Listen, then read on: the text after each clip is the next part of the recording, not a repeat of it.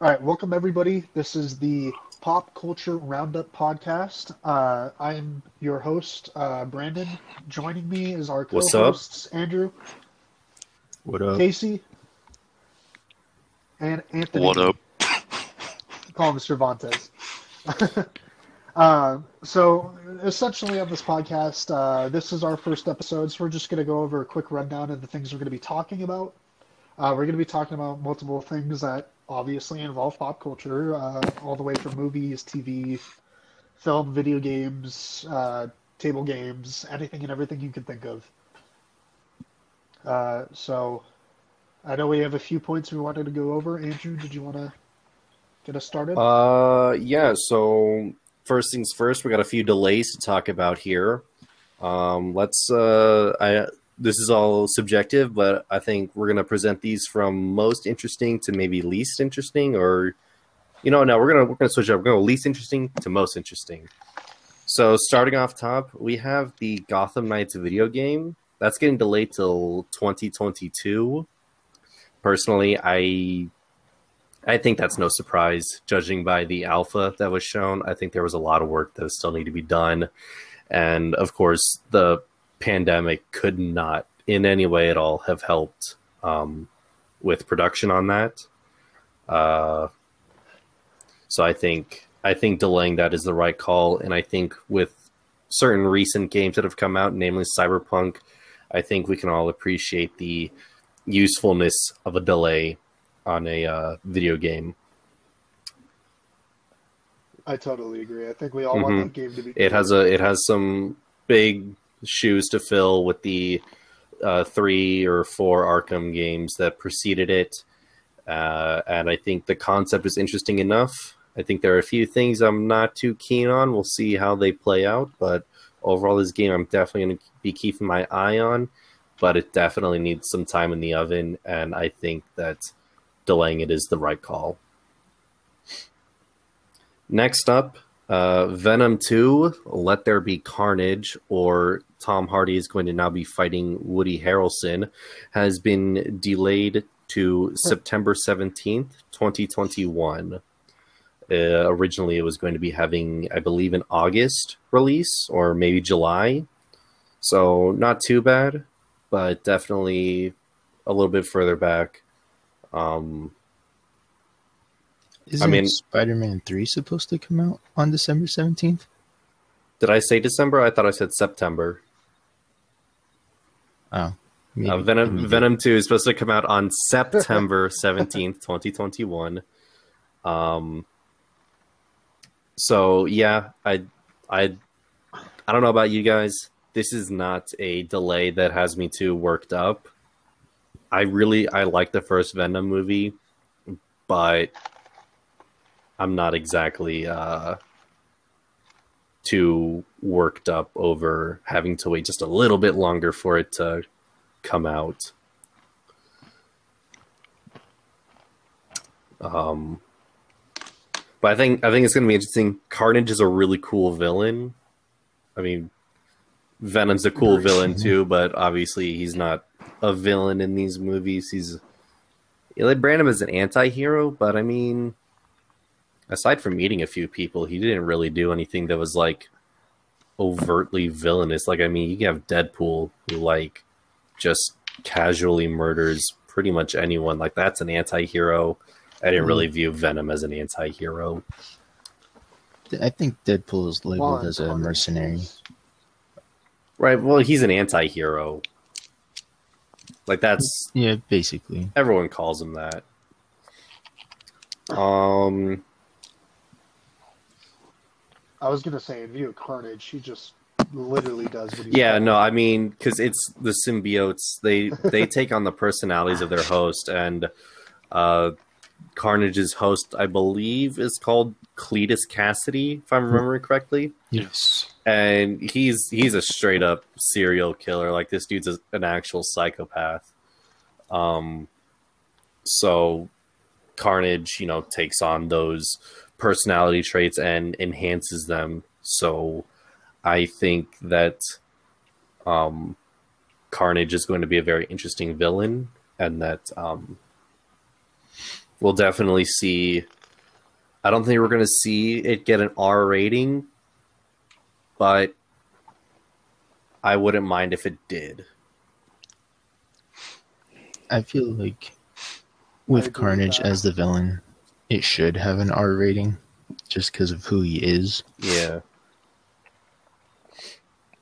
Um. Okay, in more bigger news, uh, just today we learned that uh, Black Widow is being pushed back yet again to July seventh. Um, it is going to be releasing both in theaters and on Disney Plus for the premiere access, uh, seeing as though uh, Mulan and Raya and the Last Dragon have both been premiere access for thirty dollars. I think we can see the trend here and conclude that um, Black Widow will be um, be thirty dollars on Disney Plus, or if you feel safe enough, you can go to the theaters. Uh, here on the podcast, we definitely recommend that you do go to the theaters. Uh, no, you stay safe. If you feel you can be safe going to the theaters, then by all means do so. Theater experiences are amazing. But if you want to play it safe and you want to stay home, that is perfectly acceptable. Pay that thirty dollars and watch the movie. No. Um, I'm really excited for this. Of all the movies releasing this year, um, this is, I wouldn't say this is the one I'm most excited for, but this is the one I'm like really highly anticipating because we were supposed to be able to see this almost a year ago. And it's yeah, at this point.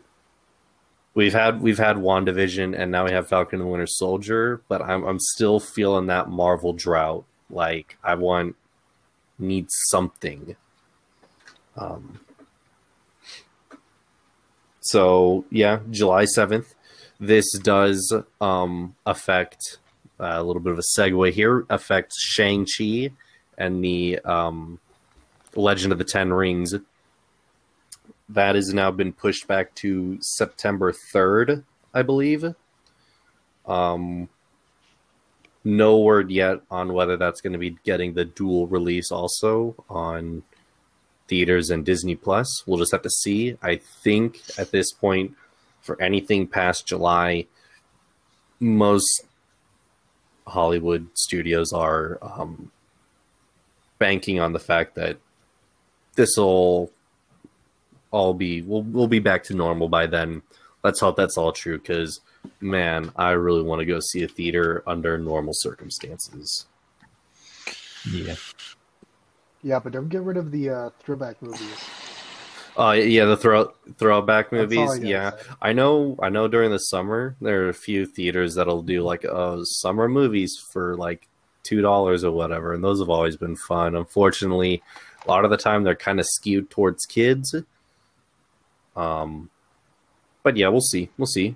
Definitely. I'm definitely feeling the throwback movies. I remember seeing, uh, um, like Lord of the Rings. That was, that was a lot of fun. Yep. Seeing Empire Strikes Back. Um, yeah, that was, that Amazing. was excellent. Like never being able to see that because mm-hmm. it came out before. Obviously. We were born. Yeah. Uh, in theaters, like... Yeah, yeah, that was definitely an experience. So, segueing from one Star Wars topic to another, Disney has recently announced that the original Clone Wars series, the one from two thousand three, uh, will be on Disney Plus, as well as the two Ewok movies, those, of course, being... Um, Ewok, uh, like I think it's just called the Ewok movie Caravan of Courage. That's the first one. And then the second one is like uh, called Battle for Endor. So those are going to be on Disney Plus in early April. I think I heard April second. Well, I'm not entirely I'm not entirely positive on that. Definitely early April though. I'm. I don't know about you guys. I'm not too excited about the Ewok movies, but I, I'm definitely. I'm definitely here for the original Clone Wars series, just titled Clone Wars. I yeah. think. Yeah, I feel like that one's gonna get the most attention. Yeah, I mean, it, there's just something about it. Like, I think everyone here has seen the clip of of the one uh, clone trooper who's just endlessly like he's a one man army against all these uh, battle droids that are pushing up on him, and he's just like giving his all until he's unfortunately killed. I think that's kind of what you're in for for this, you know, just really just nonstop action, which can get, I think, a little tiresome at times, but it's definitely a stylistic choice. Um, and of course, how how can you beat the the very first introduction of General Grievous? Yeah, like that's. I mean, I know I talked about it. Sorry, uh, I know I talked about it before uh, when we were going over everything, but like that intro for General Grievous is what we needed to make him so much more menacing in both the movies and the Clone Wars series. Mm-hmm. When it, you know, the yeah. three D one, like he, he's an amazing villain. He's got all of this behind him, but he was never like. They make him scary. In like it being a two D animated show, like, or movie, depending on how you look mm-hmm. at it, um, they make him like a problem, like just absolute slaughter. And that begins. Yeah, I totally, I totally agree. I think the uh, the the Clone Wars series, the three D animated one from Dave Filoni, they definitely. Uh, started doing that in the, I believe, season one episode called Grievous's Lair. Like, there's definitely like a horror element to it. It's definitely like it kind of gives off a. Um, I'm blanking on a movie to compare it to, probably like twenty-eight Days Later or something like that. It's very. Imagine like a zombie movie meets. Um, like Saw meets Home Alone. Like, that's kind of what you're getting with that episode. And it is really great. It's not the first time we saw the character in the show. That would be um, the Malevolence arc, which I was like starts in episode two of season one. But you definitely see that character uh, in a much more darker light than you see him in like the rest of the show and in episode three, especially like if you go from like Clone Wars or the Clone Wars and you watch episode three, there's definitely like a kind of a disconnect between like the menacing, like how menacing uh, General Grievous can be. And I think that it can be kind of a like if you if you watch those shows, you're like, oh my god, Grievous live action, he looks amazing, and then he just kind of doesn't really do a whole lot, is what I'm trying to say. Yeah, it's a little bit of. But a- I mean, I will say the C G I on that um, on Grievous in episode three is top notch. He looks amazing. Mm-hmm. Doesn't really do a whole lot. Especially for two thousand five, it looks amazing. Mm-hmm. So, talking more Star Wars news, Casey, you have anything to bring up? Oh, uh, yeah, it's been pretty uh, busy week for Star Wars news. The actor that plays Aladdin in the live-action Aladdin movie, I think it would be better if I try not to pronounce his name. Um, Fair enough. He posted a picture on Instagram with the caption being a line from season one that Ezra said. What line specifically? One, if I remember correctly. Uh, it was right after he was captured. From the Star Wars Rebels. It doesn't really narrow it down, but he said, uh, hey, just so you know, when I escape, I won't hurt any of you. So that was the caption of his mm. post. There's been a lot of rumors that he would play live action Ezra. Right. A lot of fans were hoping he would, so he's and probably obvi- the most popular fan cast. obviously there there's the running joke of Ezra just kind of looking like Aladdin. yeah, pretty I mean, much being based off of Aladdin. Yeah, I mean he's a he's a street rat who steals food to survive. yeah, yeah, the, he's pretty much Aladdin. Mm-hmm. And I'm. You go ahead. Uh, feel like if he were to be cast as Ezra, he would make it. Well, it's obviously for the Ahsoka show. Um, mm-hmm, mm-hmm. The plot for the Ahsoka show, my guess would be they're on the search for Ezra. I think yeah. you said this. The poster for the Ahsoka show kind of looks like The World Between Worlds. Yep, yep.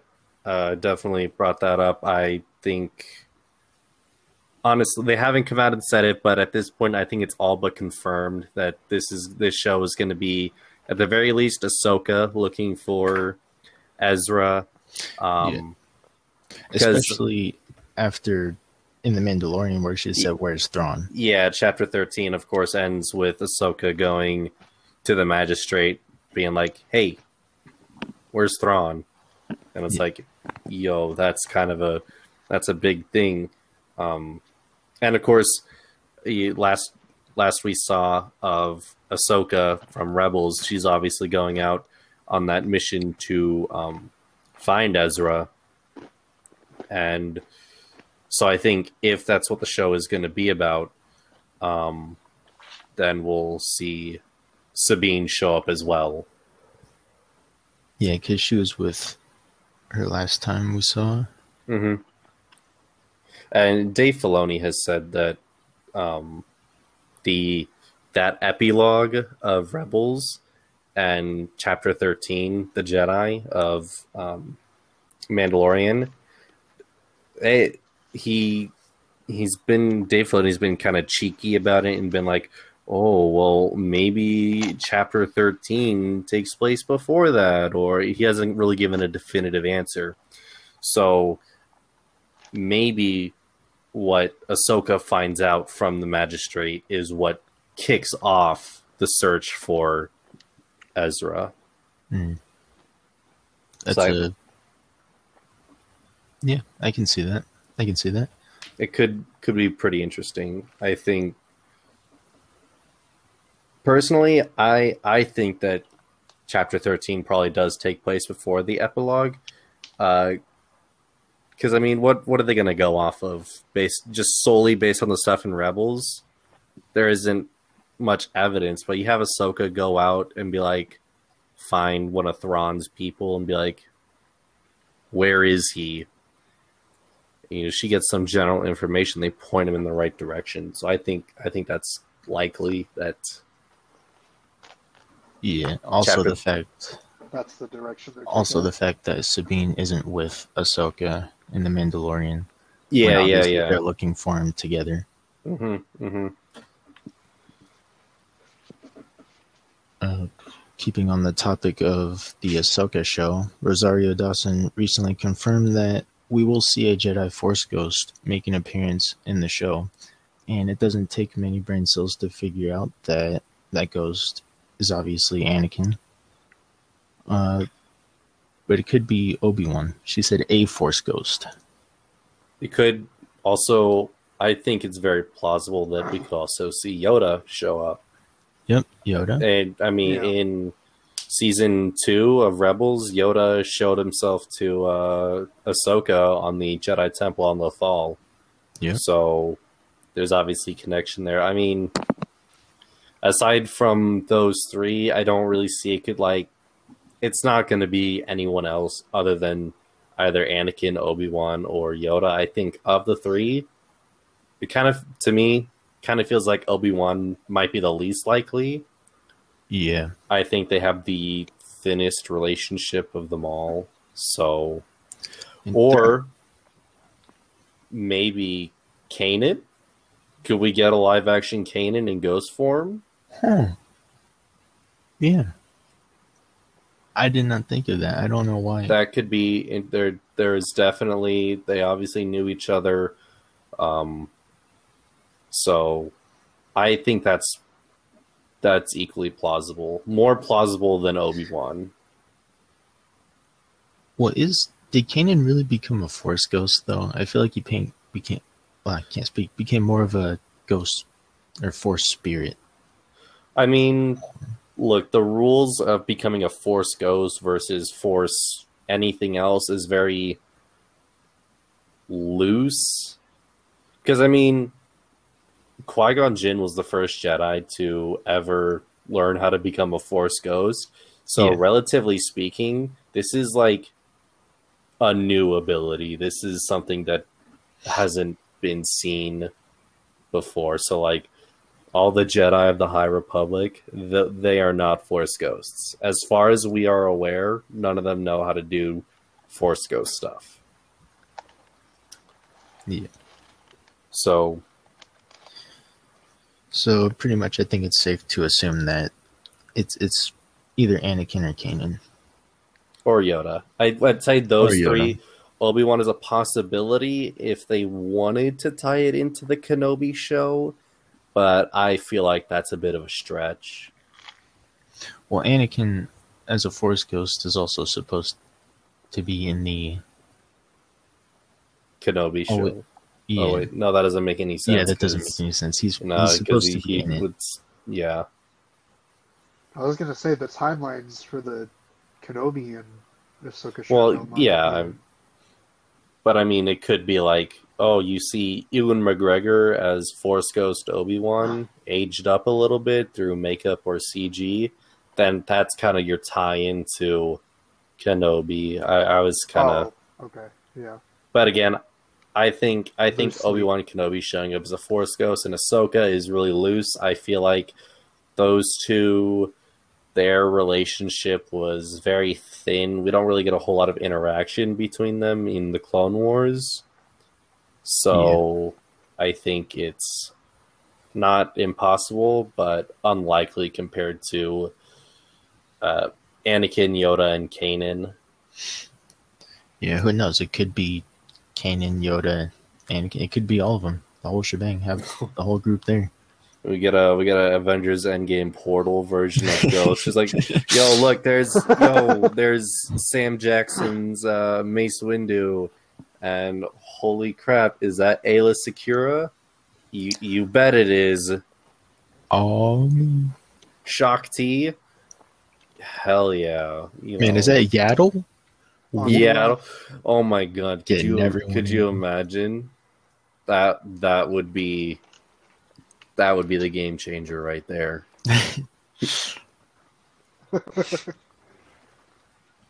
So let's see. Uh, Brandon, you want to talk to us about the new Switch that's coming out? Yeah. Well, um, being like the, the Nintendo guy out of this group, um, Nintendo. Although they have yet to confirm anything, like, there's a lot, and I mean a lot, to suggest uh, NVIDIA and Nintendo are partnering up. Um, we heard, a, I would say about a week ago, that they're working on a new Switch, and they were talking about using the uh, um, Samsung partnering up to give them an OLED screen uh, from the new Switches. It's going to be slightly mm-hmm. bigger from what we know. Um, and the... quality, it actually sounds like might be dropping uh, in handheld mode, or at least the resolution. Uh, but they're shooting for four K on T Vs. Not entirely sure what's going on there. Hopefully we get some right. more information soon. Um, but there's a lot of new reports and stuff like that to suggest that we are using NVIDIA technology in this new Switch, whether or not it's a Switch Pro or whatever they want to call it. Um, they're probably going to be doing an E three reveal or a special Nintendo Direct, right, right. which is what they do, to show it. Um, and, I mean, you can just imagine the, the Nintendo Switch like did amazing when mm-hmm. it launched in twenty seventeen, uh, to the point where demand was over production, which I think they did on purpose. But, uh, you know, like just giving it a better C P U, improved memory... just upgraded hardware in general uh, is a big necessity. Um, the Nintendo products, as it is, kind of lack in that ground. Uh, they shoot for a different side of the right. gaming community, and I think they yeah, do it very I well. mean, Nintendo um, tries to innovate. I mean, no one at the time was trying to make the argument that the Wii was trying to compete with the Xbox three sixty and the PlayStation four. I would say that the argument could be made that the did I say PlayStation four? I meant obviously PlayStation three. Um, obviously, the the the argument could be made that the Switch was trying to compete with the Xbox One and the PlayStation four. Arguments could obviously vary. We are beyond that. Yeah, we are definitely yeah. beyond that. The This new Switch is definitely not going to be trying to compete with the PlayStation five or the Series X. I think that even if in T V mode it, the Switch can reach four K, I think that it's still going to get blown out of the water by the Series X and the PlayStation five. Yeah, I agree with that. Um, Nintendo has never shot for graphics right. or, you know, these massive triple A titles that have mm-hmm. ridiculous stories and, you know, it's the most beautiful game out so far. Yeah, they... they... It's got the best uh, mechanics and whatever, like... Yeah, Nintendo's, Nintendo's selling points are definitely, like, Legend of Zelda and Smash and... literally any Mario game. That's that's kind of their bread and butter. Yeah, I was gonna say. Yeah, any like it doesn't have to be a like they are mm-hmm. still triple A games, but it doesn't have to be a crazy graphic fidelity uh, God of War game or something like that. Like that was a big right. one on the P S four. Um, that took honestly, I feel like that was a big step up for Sony there, but um. Like, their Mario games, their Legend of Zelda, like, they look great. They're not competing with that realistic look that they're going for, and it's they, they definitely go for the fun part of this, like, bring out that inner kid. These are characters you knew when you were a kid, and they're characters you know now, and you bring that inner kid back out, and you can play these really fun party games, or we've got great long... Uh, single-player games that are just really fun to explore and play, and you know they they don't they're on a different platform than the other two, and it allows for them to compete. And I think that's that's a great thing, uh, because like personally for me, like Pokemon um, is one of my as favorite is, games of all as time. As many, yeah, I mean... it looks terrible. Like no joke. Um, or all jokes aside, it, it, it, I mean, straight up, people can pick out trees that they copied and pasted around the world. Yeah, that's I mean... how bad it is. Um, uh, but the game and the uh, Pokemon itself, all the nostalgia, all that stuff, it works totally, and it, it's fun. And I feel like people are too critical about the graphic thing and all that stuff, and not to go into like a whole discussion about that, um, because we were just talking about them making a new Switch, mm-hmm. and hopefully we get a big reveal on on it soon. Um,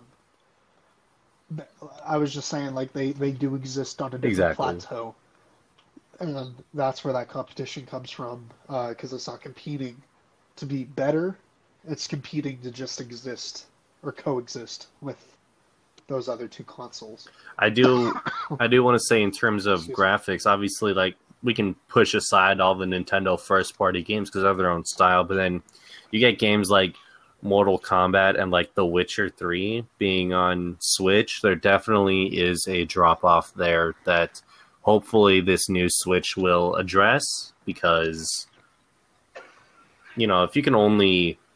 Uh, limit yourself to one console and you decide to go for the Switch, but you know you still want to play Mortal Kombat and you're given that option, it's it can be disheartening to realize that you are getting for I mean to put it bluntly an inferior version. So yeah, I have we have Mortal Kombat mm-hmm. eleven, right?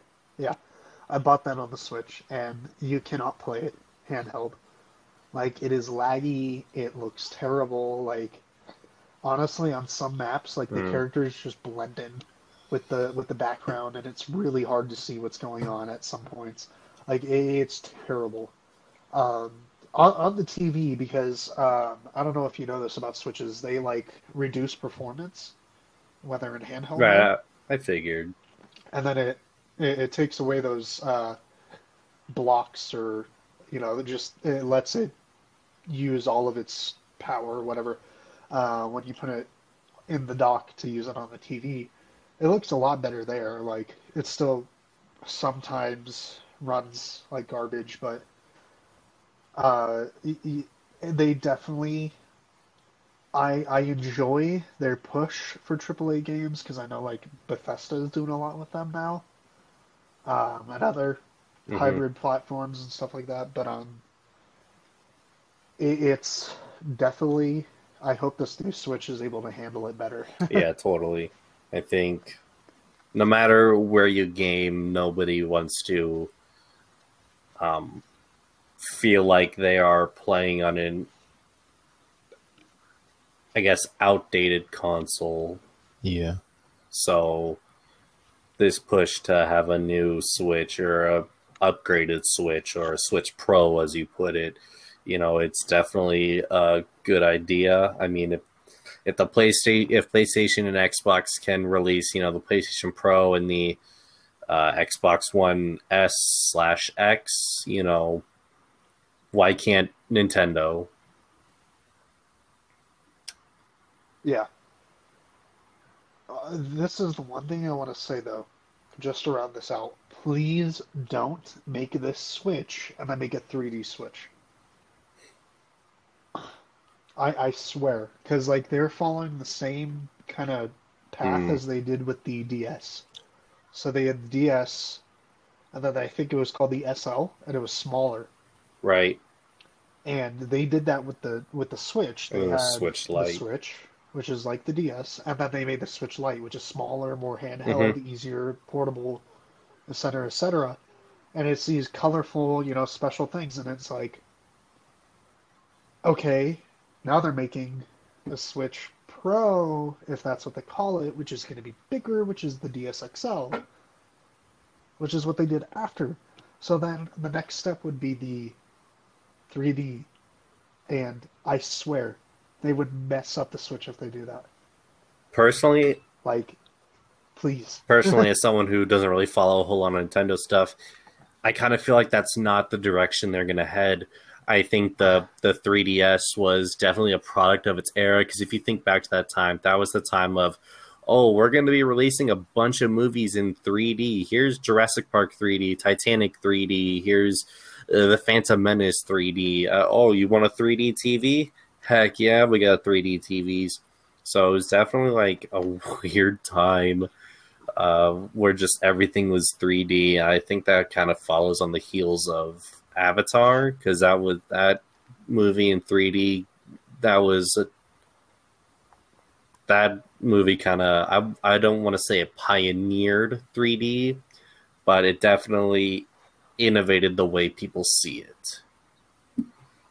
Yeah.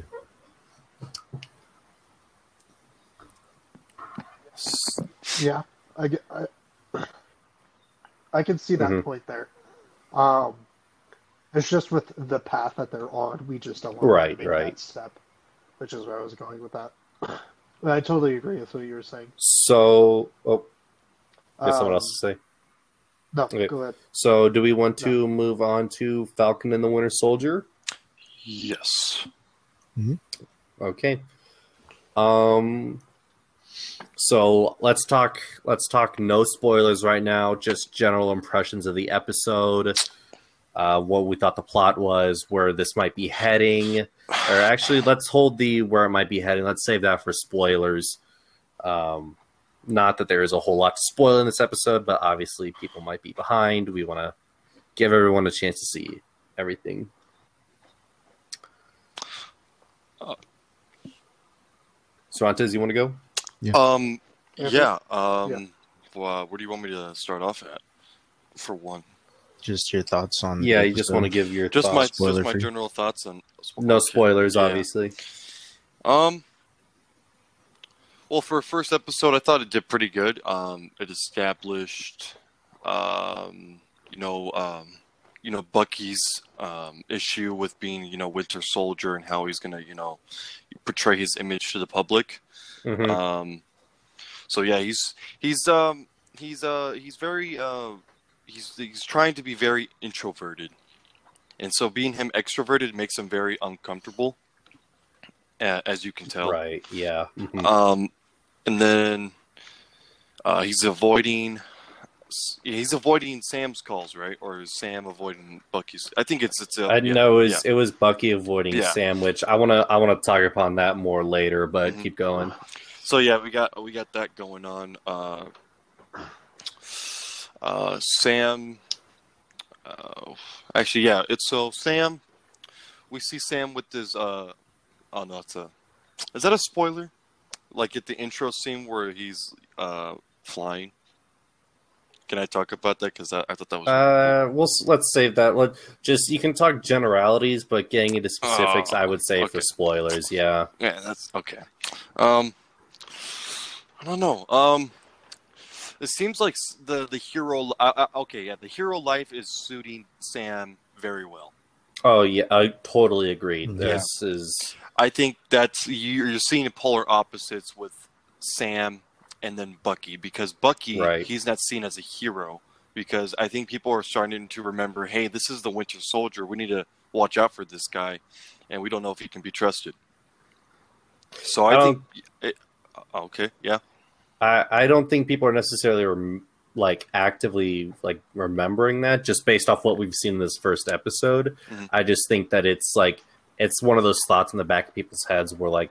People are aware of this person because Black Widow released all those secrets of Hydra. Right. So the general public definitely knows just everything about the Winter Soldier. And yeah, also so, too, yeah, also too about Bucky. Like, how long is he gonna have the gloves on? Like, how long is he gonna mm-hmm. keep his secret? Right. Because it's not like when he was on his date, and then she was asking some questions, and then you know, like, when is the truth? When does the truth come out? You know. Mm-hmm. Yeah.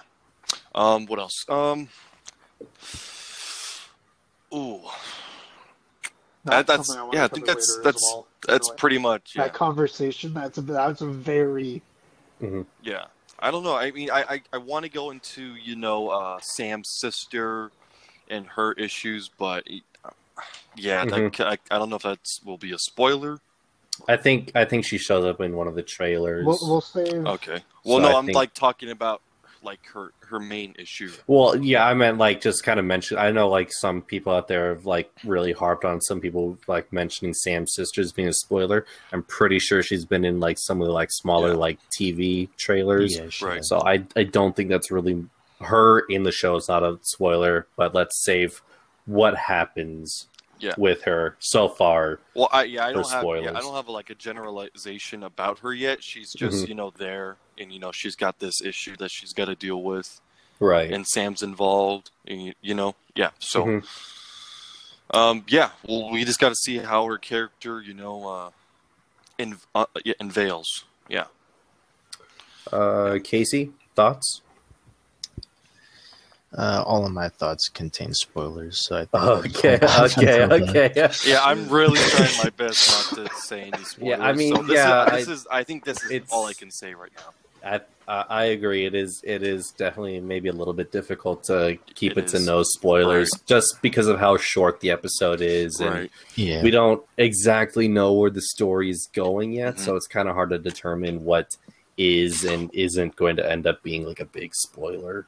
Oh, and we. Oh no, no, never mind. No, we. I don't know if you heard that. You made me laugh so hard right there. uh, no, we didn't hear it. yeah. All right. Well, seeing as most of uh, most of our opinions contain spoilers, I feel like now would be a good time to transition over yep. to okay. spoiler opinion. Yep. Okay, so everyone marking right here, this is spoilers, so if you do not want to hear anything else about Falcon Winter Soldier Episode one, please skip ahead or just stop watching altogether. We do not want this spoiled for anyone. We definitely want you guys to experience this firsthand. So with that being said, uh, I want to circle back around to uh, to uh, what the therapist said about Bucky avoiding Sam's calls and texts. Yeah. I think that is very interesting because, like, at the start of the episode, it is very clear that Sam and Bucky are in two different worlds. They oh, are right. leading they are leading different lives. So I was like, how the heck do they get together? How well, how yeah, do they it doesn't team seem, up? Yeah, it doesn't seem like Bucky's an Avenger. Yeah, and yeah.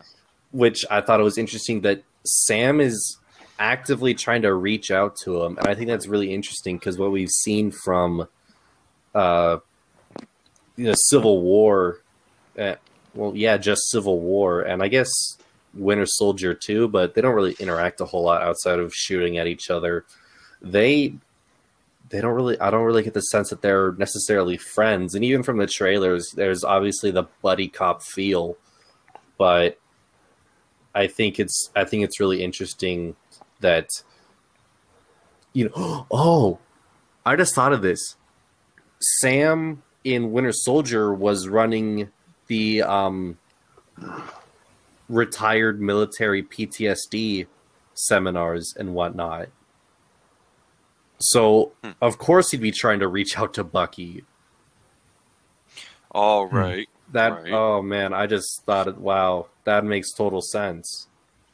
So you think, like, yeah. Bucky's going to, like, like, sit down in, like, a group talk or something like that? Or? N- no, I don't think I don't think that. I just think oh. Sam's trying to reach out and try to gotcha. be a friend because oh, he's... obviously they're both they're they maybe aren't necessarily friends with each other, but they're both friends with with Steve, mm-hmm. and yeah, say, and while they may not be like friends, they aren't. They yeah. most certainly are not enemies. Yeah, and Sam definitely yeah. has that role of trying to help others, and yeah, like they they respect each other, like mm-hmm. yeah. Also, not to mention that Steve was pretty much Bucky's only friend. I mean, oh yeah, mm-hmm. as Steve said in one of the movies, I think it was uh, Winter Soldier, it's hard to find someone with shared life experience. They were both hundreds of years old, so I think I think that was Civil War. Civil, oh, wasn't oh yeah. Because that's yeah, because that's when they're yeah. they're exiting the Quinjet to go confront uh, Zemo. Yep. Um, yeah. Speaking of Steve, I get this has been brought up a lot. So, and I would tend to agree that the the general public assumes that Steve is dead, but I don't think he's actually dead. I think he's still alive, living his old man life wherever he is. Hmm. It's possible. A lot of people are talking about how he's chilling with the um he's chilling on a spaceship. Oh, I feel uh, like that's Nick Fury far fetched. Yeah, I don't oh. think I yeah, with Nick don't Fury, think that's where it headed. That's very funny. But, I mean, also in Endgame, you get, like, that close-up of his eye when they go through, like, warp space. Right. And, bro, he's just literally seeing a whole nother world. So, I mean, I could I could see old oh. man Steve being like, hey, space is pretty tight. Let's, let's go explore that. Or he's probably in a retirement home? I don't think he'd be in a retirement home. Well, no? The general public thinks he's dead. I don't think they would put him in a retirement home. Yeah, no, I it's think probably plus he, the Guardians. He, yeah, and, and plus he, I think, I don't think if you're if you're like the Avenger, like the Avenger, need a retirement I don't, home. No, no, I don't think SHIELD or I guess it's not SHIELD anymore. Like whoever is running things now, I don't think they're gonna stick Steve in a retirement home. Be like, you're old and no longer useful. I don't know. Who knows? Well, Loki I mean, that's kind of what in. they have established in the show, though, is that they need another Captain America. Well, yeah, they do need another yeah. Captain America. They didn't stick Steve in a retirement home. Well, yeah, I know, but I mean, Loki put Odin in a retirement say... home. So right, but that was a trick. yeah. yeah. I have a quick question, though, to bring up. Do we really think that the general public thinks he's dead? I kind of think he I, does. I, I, like, I know. I know like, I they think, have that service. I think the but... way that Sam was talking at the Smithsonian, like during his speech, like handing over the shield. Emotional. I think that was definitely like a... Not necessarily memorial service, but like... We already know that Captain America had a... exhibit at the uh, Smithsonian. We saw that in Winter Soldier. So I I think there would there's definitely like a particular reason as to why um, they would have like this whole big ceremony for displaying Cap's shield. I think I think the general public does think he's dead, because even in in um, Far From Home, very first scene, it's, you know, it's like remembering the fallen, and, you know, flashes through stock photo, like stock photos and grainy images of of Tony Stark and and Black Widow and Vision and Captain America. So I yeah, think Vision's I think still had the watermark. yeah, yeah. For Tony Stark, it was just a magazine cover. Right. So I think it is entirely possible that the general public thinks Cap is dead. My only argument against it is, obviously, the people don't know that he went back and he stayed back. And he wasn't Captain America anymore. And when we see him again at the end of Endgame, essentially that's saying Captain America is dead, but Steve well, yeah, isn't. that I think I, I would agree with that. So I, I just want to know if if it's a memorial or just a service, not necessarily a memorial, for Captain America, or is it referring to Steve? I know he says Steve, but is it really he's dead and we are honoring him, or is it Captain America's dead? Steve is okay somewhere else, but we need a new Captain America because Captain is more dead. For Steve. Uh, the way Sam was talking is sounded more directed towards Steve Rogers as a person, less so Captain America.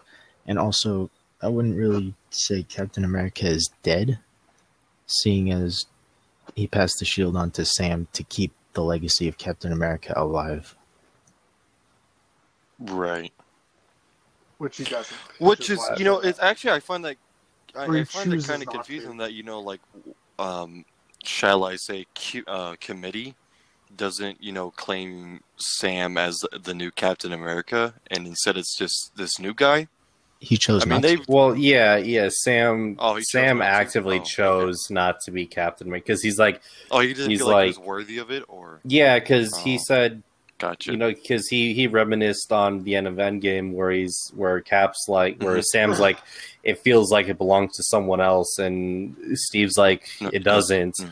And then, but Sam at the, you know, when presenting the shield, he he recounts that and, and says that, you know, that yeah, it did it does belong to someone else. It belongs to Steve Rogers, uh, and so he didn't feel that he's worthy. But mm-hmm. I mean, we we've seen I, the trailers. We yeah, it's yeah, we we've seen yeah, we've seen in the trailers that. Sam gets it back at some point. We don't know how late in the game that is, and we don't really know how, so I'm excited to see that.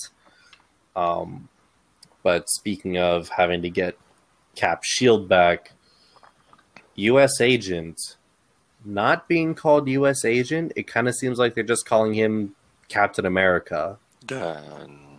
Which... I feel like eventually it'll evolve into U S agent. Yeah, I think they'll probably, yeah. Probably not.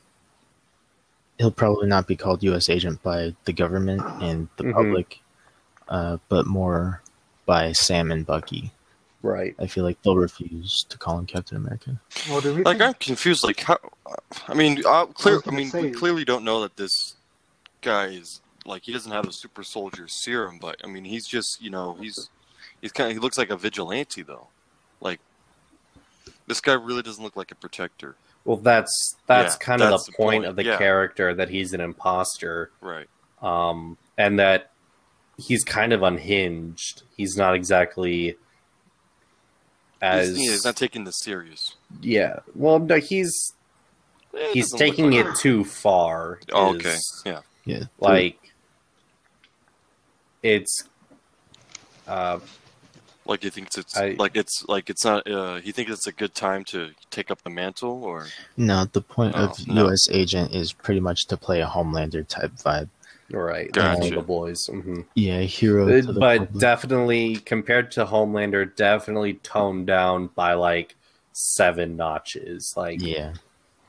But yeah, yeah. Same, same idea where he has this really nice exterior. He's he's a symbol of hope in the world, but deep down, really behind cameras, he's a dick.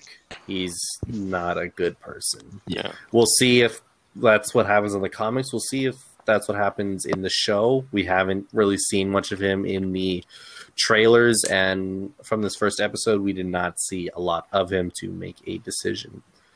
But what we did yeah. see of him, his costume, aside from the helmet, I really liked it. I really like his outfit. I think they did a really good job with it. And my only complaint with the helmet is that his ears look really weird. yeah.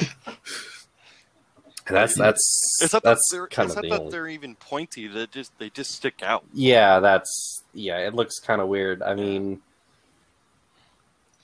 that's that's kind of I I I think the design of U S Agent looks really good. Yeah, going back to what Andrew said earlier about uh, Bucky and Sam like coming together. Uh, obviously, they're both like feeling two completely different ways, but I feel like they'll come together.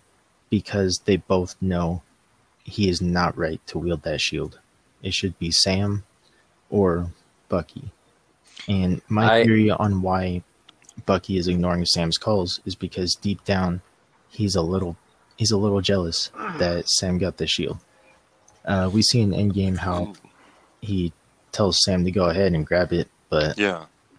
there's a scene in the trailers where he catches the shield and he looks at Sam like, yo, that's how you're supposed to do it. So I feel like deep down. See, yeah, I, I think I, I kind of Captain America. He's already established that Bucky can't be the new Captain America because of um, because he is because of his uh, past life as the Winter Soldier. Because anybody could say the um, um, could say the words, and then now he's Winter Soldier. No, because Shuri deprogrammed his brain, unprogrammed, removed the the keywords. So he, oh, he, he can't yeah, yeah, Shuri Shuri did that between Civil War and the end credit scenes of Black Panther. So oh. I guess it took like a week.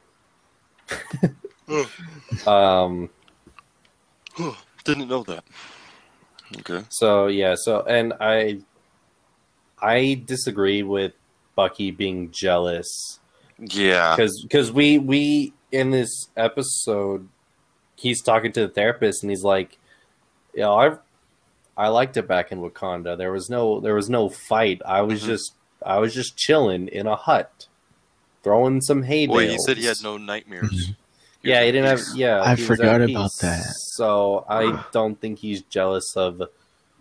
Yeah, he just Sam. wants. To, yeah, I think he. I yeah, I don't think it's. Yeah. He doesn't want to be Captain America because I think it maybe puts too much responsibility on him, and he just wants to, you know, relax. And yeah, that's yeah. that's why he told Sam to take it because he yeah. just wanted to chill back. Yeah, I think yeah, jealousy is on the beach. Yeah, yeah. okay. Well, yeah, he's I wanna, not jealous at all.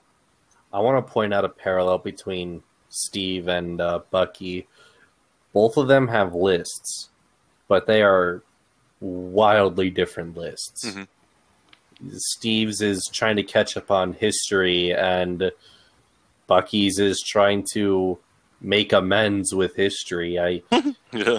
I, when you realize that the elderly man he's hanging out with oh, is yeah. the father of someone he ultimately unnecessarily killed. Yeah, that's like, oof. I yeah. When I watch it, I was like, you know, like um, how it started. Did it start off as uh, Winter Soldier coming in and like killing the the uh, like the? Or was he killed like two people. Okay. Yeah, that so, was yeah. like the, that was so, the yeah, scene like after all the Falcon his, stuff. Yeah, I didn't even realize. Like, I didn't like click to me. Like when he was talking to uh, the old guy, and then the old guy was talking about how his son died, and then he doesn't know why. I didn't even get that right away. Like, oh, that was Winter Soldier. I didn't get that until Bucky went to the door, and then he, uh, the uh, the old guy, opened the door, and then I saw the picture of his son. I'm like, oh, man, it took you that long. Yeah, yeah I did. I didn't I definitely didn't figure it out right away, but yeah. I think I got it like before the date scene. Yeah. I mean, which I feel like which bro, I thought yeah, I liked yeah, it like that. Dude. I feel like it was thrown at your face like after they showed that first and then showed the dude saying he doesn't know how his son died. Like he was yeah. working. It wasn't yeah, but it wasn't overseas that quick, or whatever. Though. Speaking of that date, How, how? What are the odds of her hitting on like the three trigger points for yeah. the Winter Soldier? Like, bro, back to back to back. Yeah, like, I mean, she was getting really personal too. Like, are you close with your parents? What's with the gloves? Yeah. Well, it was. Yeah. What's your age? What's the gloves? And are you close with your parents? And I want to say, I think it's super super cool. Or thinking about it, like it's also super weird that he responds honestly. Yeah, he doesn't. Yeah, he doesn't about the age. He doesn't lie, but doesn't tell the truth. Like he yeah. kind of. Yeah, I like mean, a, for obviously age, he's like, yeah, I'm a hundred and twenty or whatever. It's like that. Yeah, that's that's. Oh, oh this glove. It's he goes, I'm a hundred and six, and she laughs about. I mean, yeah, he. He tells the truth on the age, and then the other, like he tells the truth about his parents, and then with the with the gloves, he kind of yeah he lies. I, he says, "Well, no, no." He says he says for the gloves, he has low circulation oh. to his hands, so even that isn't a lie. Yeah. No. That's just until summer comes around, not then... telling the truth. Yeah. I, I think she took it as a joke when he said well, he was one hundred twenty something years old. Well, yeah, yeah. yeah. Well, yeah, yeah. I thought like well, people, I would say like like, he, like hold on, sorry, I don't uh, like think... a like uh, a minute before uh, what you were saying. I thought you were like getting at to where uh, the bartender was some kind of shield spy with the questions. But I don't think. I don't no, think so. No. No. Yeah. No. Okay. I was gonna say though about those questions. I think. He wanted to be honest, and he was taken aback by her thinking the one hundred six. Oh, okay. He says okay. one hundred six. Um, I think he was taken aback that she laughed about really? It. Really? And that's when he realized, oh, well, I guess I can't really be honest. I mean, maybe, but also... I don't think look, he, it's his, physic- like his social interaction, maybe. Like, he doesn't know how to respond to that. I mean... Imagine you're in their shoes. You're you're talking with someone who looks to be mid thirties, early forties, and they say, "Yeah, I'm one hundred six years old."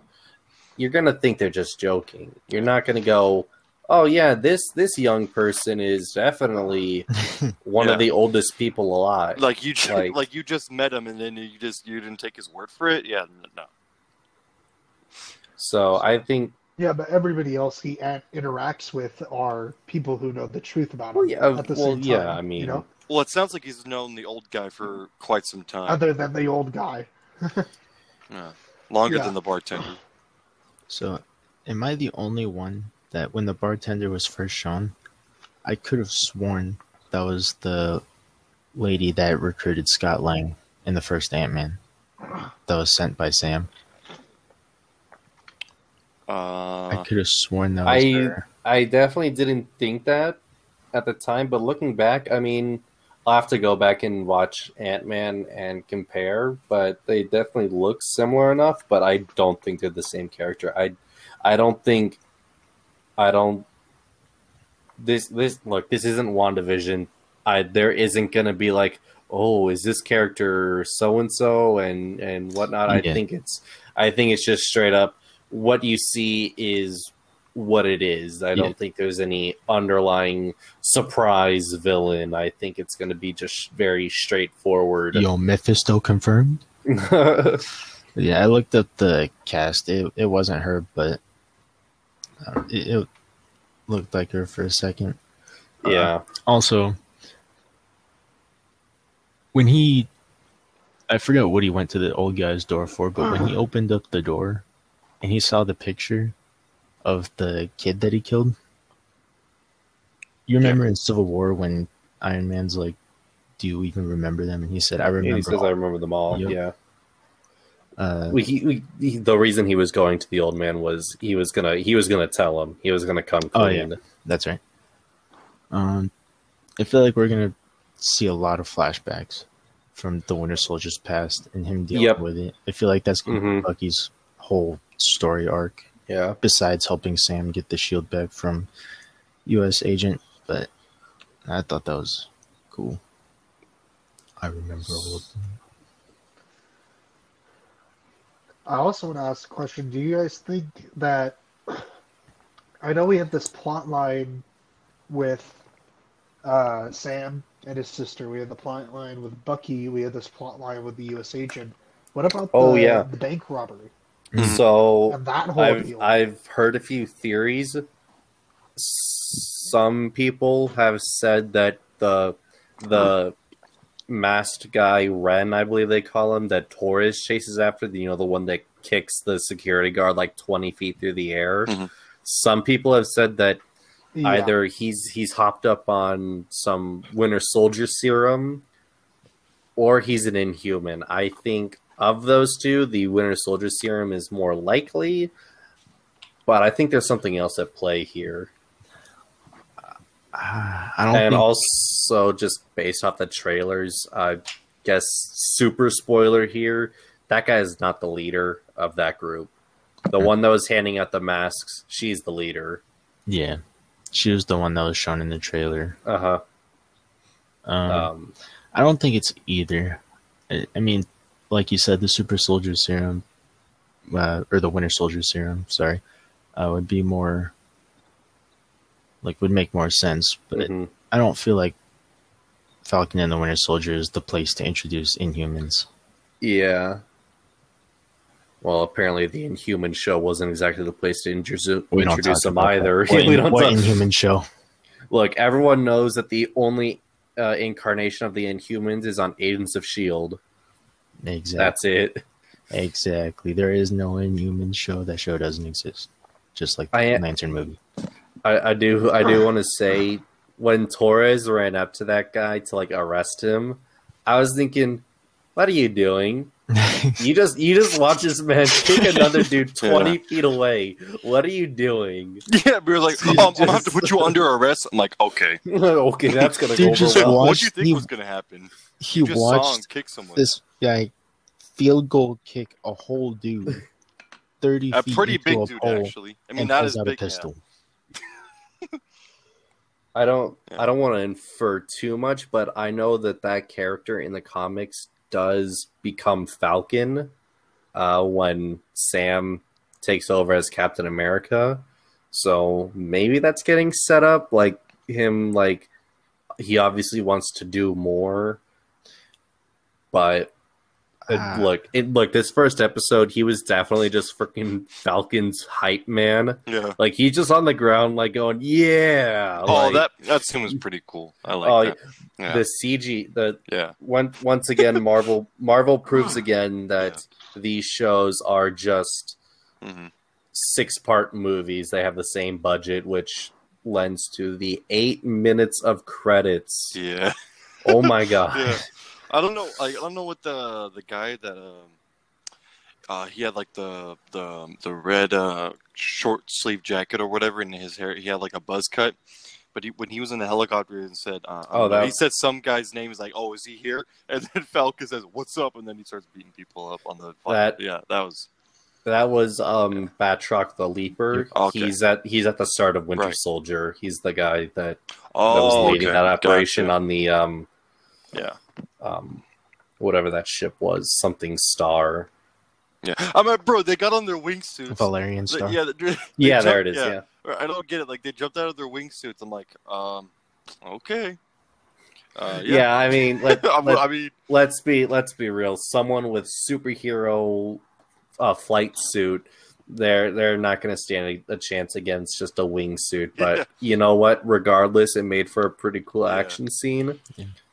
Um, Falcon just murders those guys yeah, like unapologetically. Like those like those two helicopters yeah. just gone. he he just flies down and yanks one of the dudes he in the wingsuit into a into the side of a rock. Like I was like, like, I was like okay. And then he falls. Yeah. I'm like, yeah, um, that's a that's a couple two hundred feet. Yeah. To be to be fair though, I mean, there's a precedent. I mean, in, in Endgame, he just freaking rammed yeah. one of those giant Chitauri uh, alien, gorillas. Though. Um, okay, fair enough. I guess yeah. it is an alien, which is why uh, Spider-Man had no problem activating instant kill. Right. Yeah.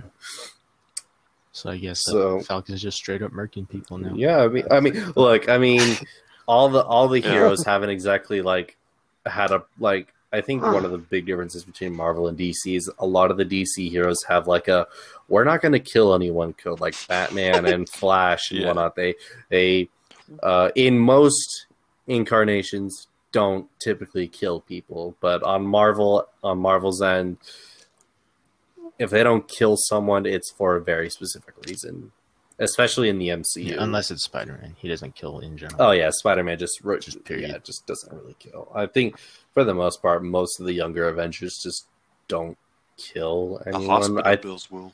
I, I think I think we'll see a change in that for like Kate Bishop and uh, uh, I don't know who else. So Falcon and his Soldier. I wanted to ask no. really quick. Were you talking about? No, go ahead. Go Sorry. ahead. Were you talking about Zemo? We have not earlier? Because there hasn't really been anything to talk about with mm. him yet, aside just from speculation. There's speculation, yeah, that he's coming mm-hmm. back and that he's going to be wearing the purple mm. mask. The purple mask finally. would look so much better with, um, with lenses. Yellow lenses, yep. I like. It doesn't even have to be like yellow lenses. Just even clear lenses. I think it's really weird that it's just. It looks like a leather mask, really. Mm-hmm. I don't know.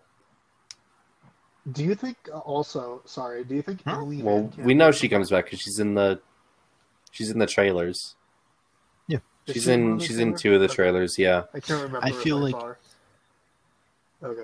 Okay, uh I think Zemo in Agent thirteen forgotten Sharon. Sharon Carter. I feel like mm-hmm. Zemo and Sharon Carter are gonna come back in the same episode.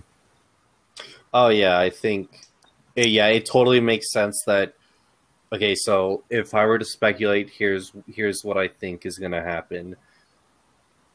The announcement of U S Agent coming back sparks um, Zemo to realize that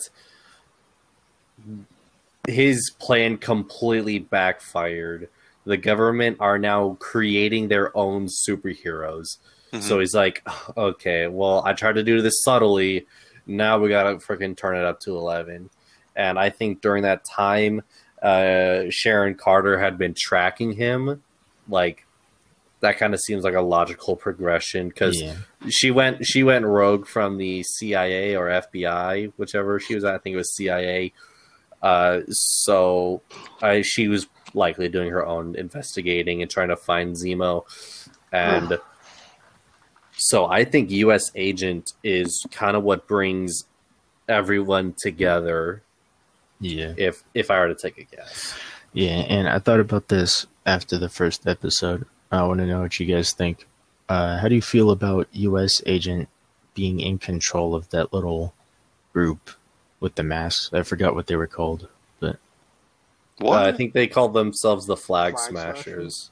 The Flag Smashers. Um, I don't remember yeah. that being said, but yeah, sounds good. I we'll have to see it.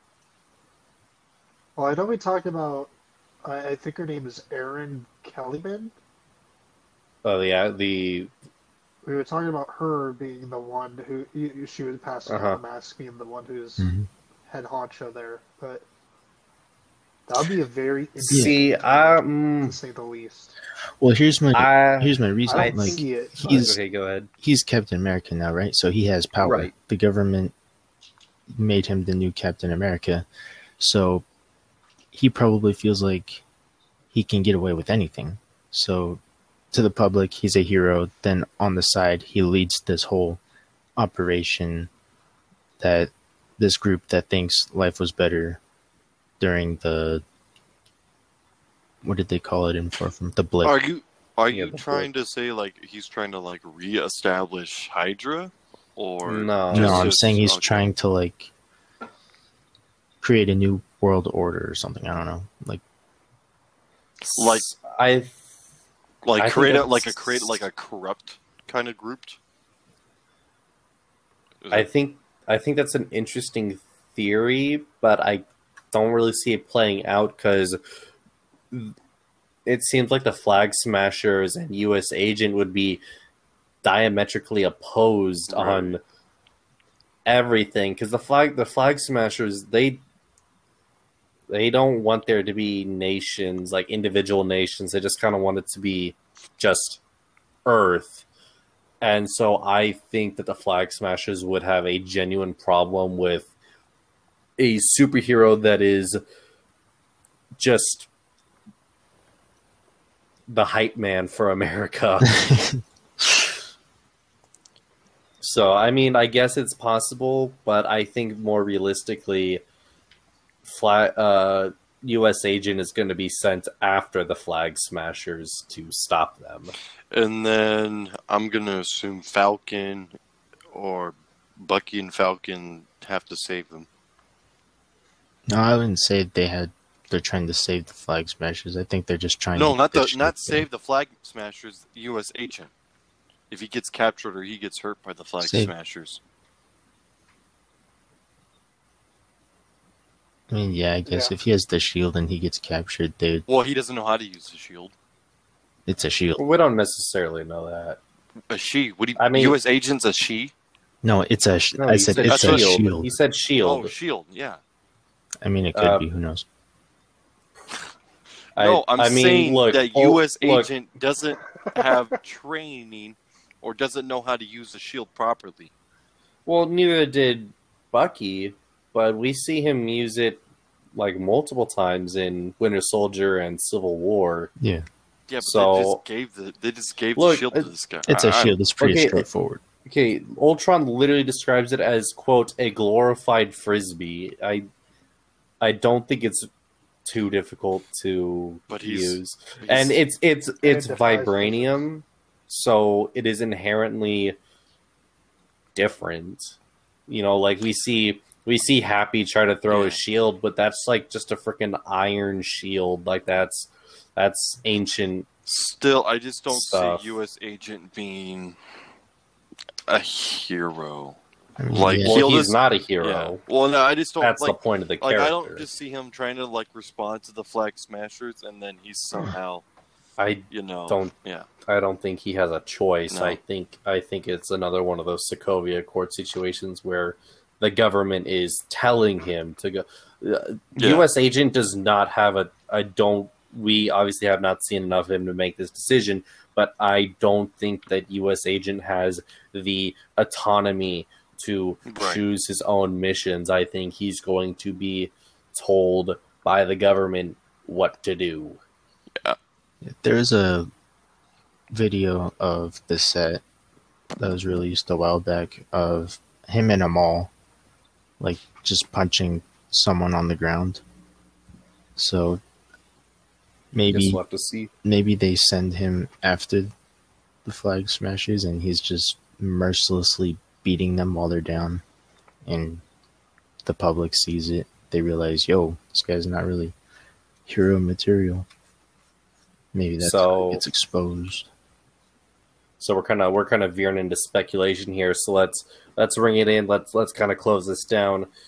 Just based off this first episode, uh, I'm thinking that this is definitely a return to form for Marvel. WandaVision was the really fun experimental stuff that was something different, and uh, yep. Rounding out and, all but the this genres. is definitely a return to form, and I'm excited to see where this leads. Yeah, agreed. I mean, that's that was a pretty amazing start to the series. Mm-hmm. I'll say. Uh.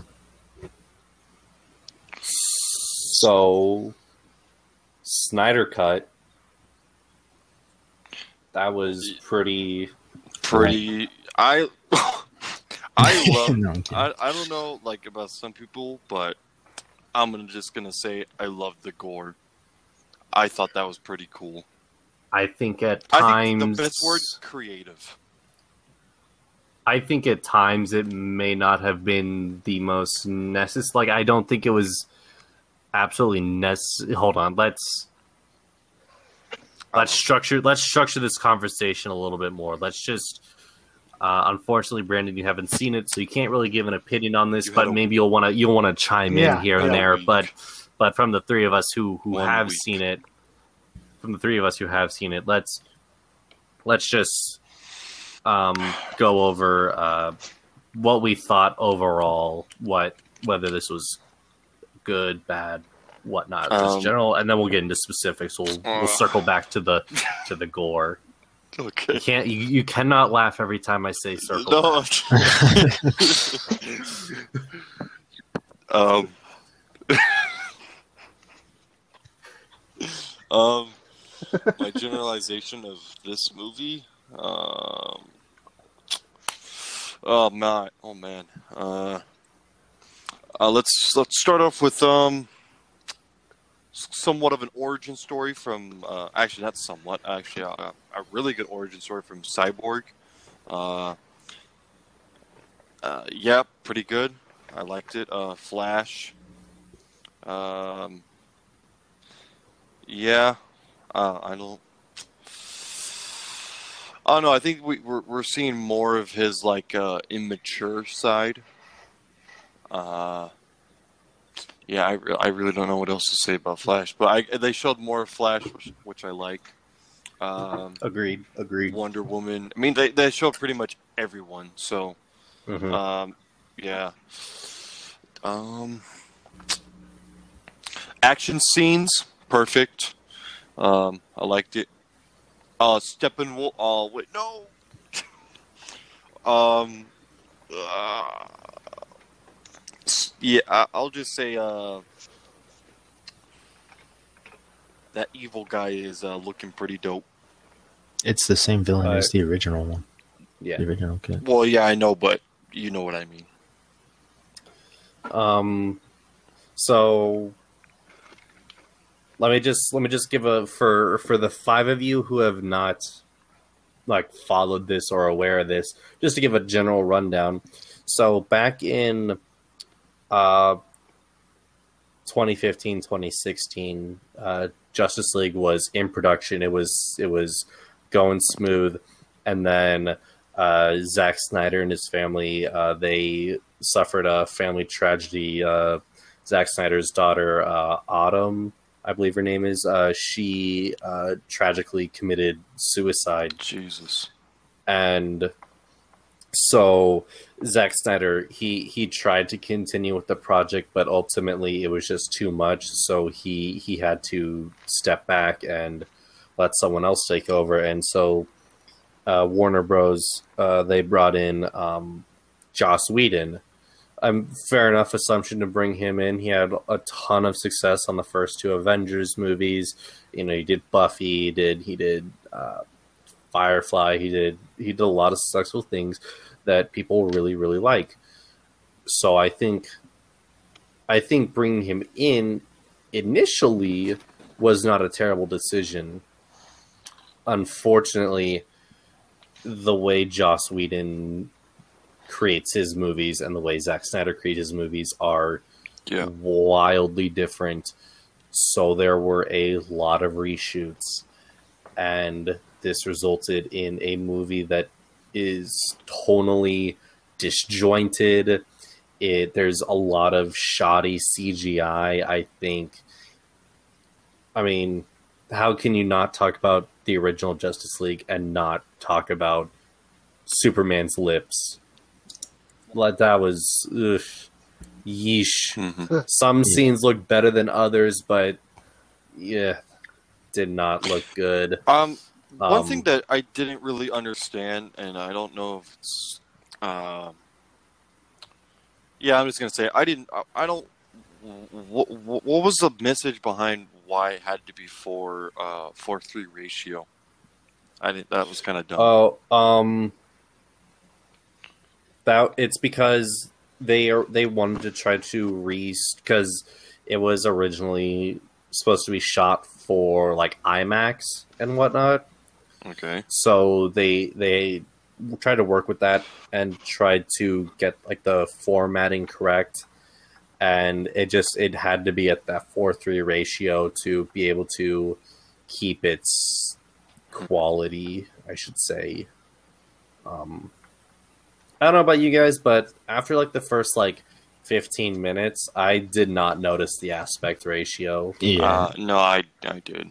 I noticed it right yeah. away. Well, they, as the message well, obviously popped up, they, and, yeah. they call it they call attention to it and whatnot. But yeah. I mean, as time went on, I got really invested into the movie and just kind of right. I kind of forgot. Didn't about it. realize, yeah, yeah, but, sure. I, I, but I was yeah I. Maybe after part after part one, then that's when I like. I was like, eh, it's whatever. But I also have the advantage of having a freaking massive T V, so the, yeah. the the yeah. size of the picture did not change. Yeah, you don't really much. notice it. Yeah. Uh, but anyway, so Joss Whedon had made a ton of changes to Justice League, and the final product, personally, before seeing the Snyder Cut, I did not hate this movie. I thought, okay, it's fine. I still prefer Batman v Superman and Man of Steel, but mm-hmm. it's fine. But just more and more stuff kept coming about, coming out about just this train wreck of a situation, and then the Snyder Cut came out, and I can genuinely say that I will never, ever be watching the Joss Whedon version again. Yeah, yeah. It's... is inferior in almost every way. You never realize, you never realized how botched the original. Yeah, yeah, is. yeah. I think that there are, of course, a couple of scenes that doesn't need to be in Zack Snyder, but overall, it's oh, yeah. it dominates. I, that can be said with cut. every movie, though. Yeah, I, right. I think the this movie definitely did not need to be four hours long. Yeah, but I think given the situation, realistically, it provided I, every little bit of detail yeah, that this like, movie needed. Like, okay, Zack Snyder was given literally a once-in-a-lifetime opportunity. This was his moment to show his complete and full vision with no studio interference, and he he took it and ran with it and gave us four hours of pure, uncut Zack Snyder Justice League.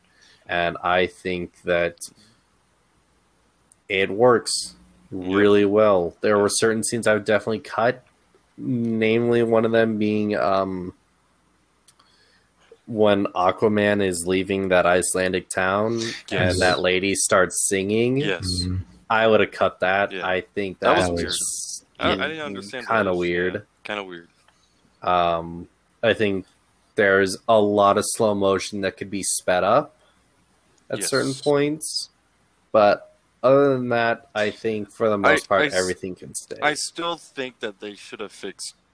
If the, I wish that in Zack Snyder they fixed Flash's running. I don't know. That's they did. No, no, they they most certainly did. Because in so in in the Joss Whedon cut, um, he's flailing his arms all over the place, and you still do get some in that, but it's I like think, a wet noodle. I think what happened was that because the this because a lot of the running in the Joss Whedon cut is him flailing his arms, and you can see that run at the oh, and I should probably mention this before going any further. We're just going to openly talk about spoilers because for the most part, this you've uh, if you saw the Joss Whedon cut, you've seen this movie. There's a few added things here and there, but for the most part, where it's just this is all spoilers. Uh, but anyway, to get back on track, you see him running with his flailing arms like that during the time reversal scene. Um, mm-hmm. And I think I, I think the reason for that is because with reversing time, I I like to think that in this version, it's it's a struggle to go back in time, we we see we yeah. see evidence of this in Batman v Superman, and like, you know, in this, like, he it looks like he's running slower. It looks like he's struggling a little bit more to run when he's going so fast that he's reversing time. So I think that that's well, why he's flailing his arms. But anyway, okay. to get yeah. to hold on to get back, I think what happened in the Joss Whedon cut is they took that one run animation and just kind of kept reusing it, because in the Zack Snyder cut, he doesn't run like that very often. I think there's like two scenes, the during the time reversal and the very last scene we see the Flash in. Well, not the very last scene, but like when he's running through Central City, those are like kind of the only two scenes where he's doing that. And the rest of them, he's running just normal. Like in the when they're fighting Superman, and when they're in the uh, tunnel, his running looked amazing. Yeah, just I really like the Flash in this. He just he was such a better character than in the Joss Whedon cut. Also, I'm like confused. Um, when he. Um, oh wait, yeah, oh wait, no, damn it. Well, that's not really a spoiler. Uh, Wonder Woman drops her sword in the tunnel. Flash runs around to give it back to her by touching the tip of it. How does that not cut his cut his finger?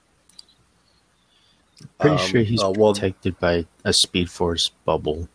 Yeah, kind of. so so you can you can look at this two ways. You can say Speed Force or Fast. Uh, it it's uh, it's a movie. It doesn't really matter. Oh. You're talking about a movie where a dude dressed as a bat is going up against an alien, and you're going to question yep. how he can mm-hmm. touch a sword. yeah. Uh, just all the action scenes are so much better, especially yeah. like, okay, we're like, I'm a, I'm gonna be real. The Snyder cut just literally transforms the Flash from the Joss yeah. Whedon cut. Like, He's it, like no, in that it, it, for in all the characters. Well, yeah, but I think I, I I think the the Flash and Cyborg are the two characters that are starkly different yes. from their Joss Whedon yes. counterparts. Oh we'll God. talk. We'll, yeah. we'll yeah. talk. Hold on. We'll we'll talk more about Cyborg in just a minute here. I just want to finish my thought about the Flash. Um, in that tunnel scene where they're rescuing all the hostages and whatnot, when he's fighting that parademon one on one, that was amazing. Yeah, because you just because he, he he's running. Him. He well yeah. that too, but like before that, when he's dodging the the blast, mm-hmm. you see him. He's here, then oh, there's yeah. a flash, and boom, he's just he's yeah. up against the wall, and oh, he's he's dodging backwards and whatnot, and then he pushes him, and it's just yeah, that's that's the kind of Flash that we we didn't see in the Joss Whedon cut, and we don't really see in the Flash T V show. Mm-hmm. And like when, um, when the rebel, like when he, when all the hostages were outside, and then he sees the, oh, the, and the debris. Oh, mm-hmm. oh okay. The, so when he says the debris, the, when the debris falls on the hostages, you just see all like silhouettes of Flash just mm-hmm. going. Oh, that was pretty cool. I, I yeah, I, that was I cool. love that. That was just like. Mm-hmm.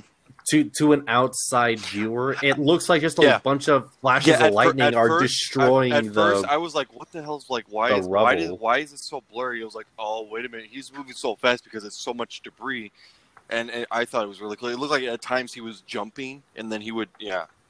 Uh, in yeah. in that scene where he goes to save Iris, mm-hmm. I I first of all I love the way his shoes get destroyed. Yep. That makes so much sense, yep.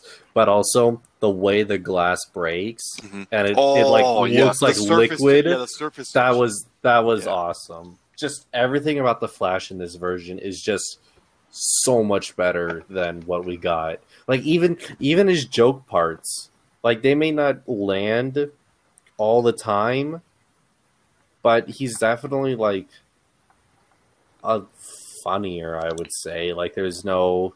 Because one uh, one of the things I did not like about the Flash in the Joss Whedon version is like when Batman recruits him, he goes on like this like thirty second long rant about brunch. Yeah, I just it it was so weird.